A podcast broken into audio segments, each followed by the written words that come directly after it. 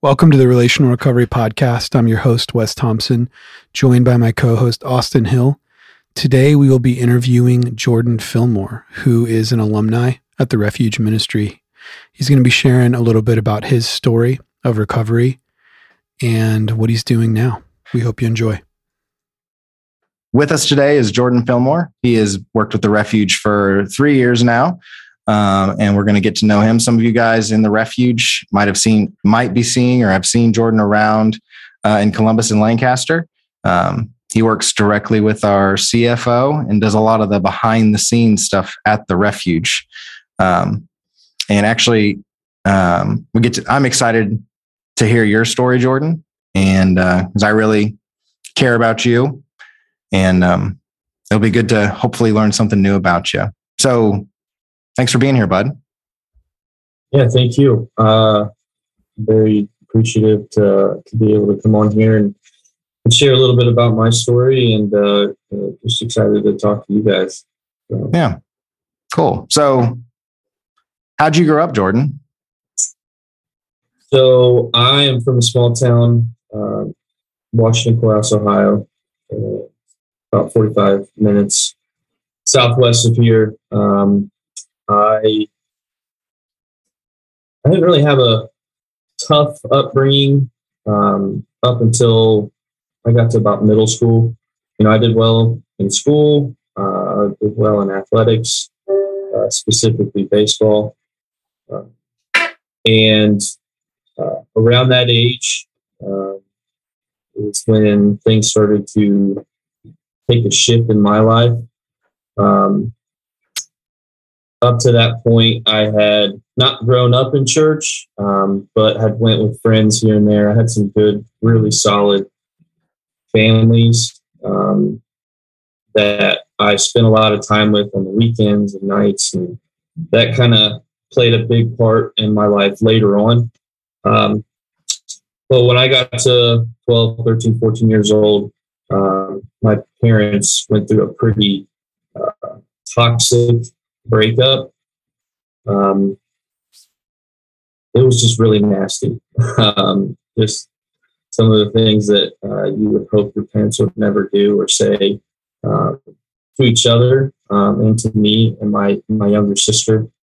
Uh, it was just, uh, you know, in a lot of ways it was traumatic. Um, and so I was kind of, Yeah, I was I was thrust into a role that I was not necessarily prepared for.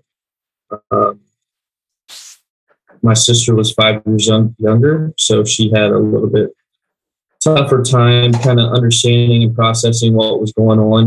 Um, so I, I I took over as like a primary care uh, person in her life.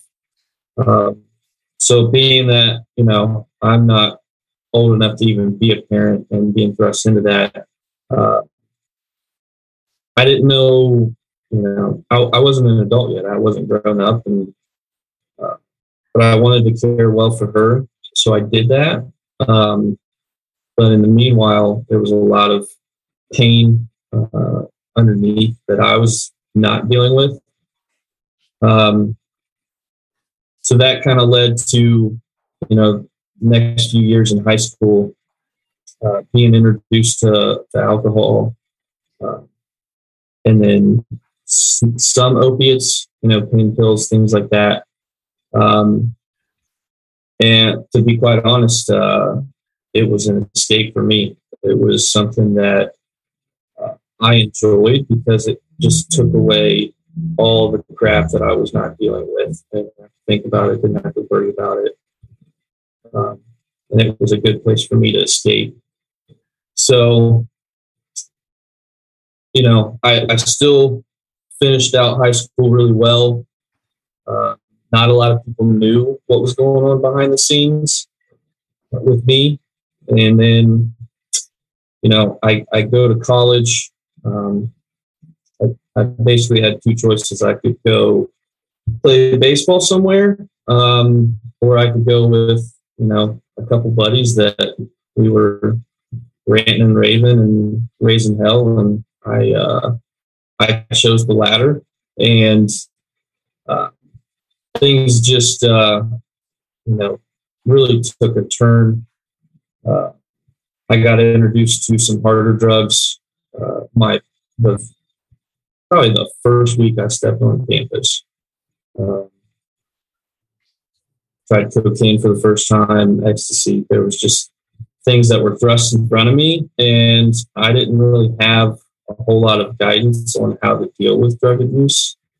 Um, you know, speaking of, kind of to circle back a little bit, um, my parents were in active use themselves, you know, and so it was either encouraged to do it with them, or it, w- it was never really discouraged.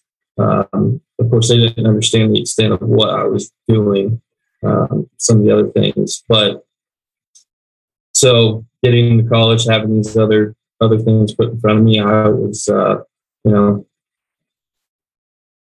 again, not dealing with the trauma that I had experienced growing up.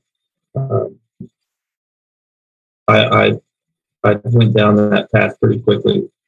Um, so yeah, were, were you being, were you like aware of any of the things that you're saying? You're, you're kind of telling a story from hindsight. When you were in it, like in college, how were you seeing your future? I mean, quite honestly, I wasn't looking too far forward. Mm. I was, I was in the moment. Um, because if I was thinking ahead, I probably would have got out of the degree I was pursuing. Um, I was going for teaching, and uh, it was always kind of suggested to me, um, because I do feel like there's a lot of skills that I that I have um, that translate well into teaching. Um, but it, it, it again, it was kind of chosen for me, um, and I don't think that's where my passions lie, uh, where, where they lie now, um, and even back then. But it was just, I was either too stubborn or too caught up in what was going on, um, that the future was not really in my mind. Hmm. Okay. So you graduate college. Mm-hmm. What, what, what happens next? By the grace of God, I, I uh, graduated college. Um, Yeah, I, uh, you know, I, I slipped further and further into my addiction the closer I got to, to finishing my degree. Um, you know, twenty-two years old, twenty-three years old. Uh, the tolerance that I had built up was becoming uh, unmanageable. Um, because at the time I was just doing uh, uh, prescription medications. Um, and so...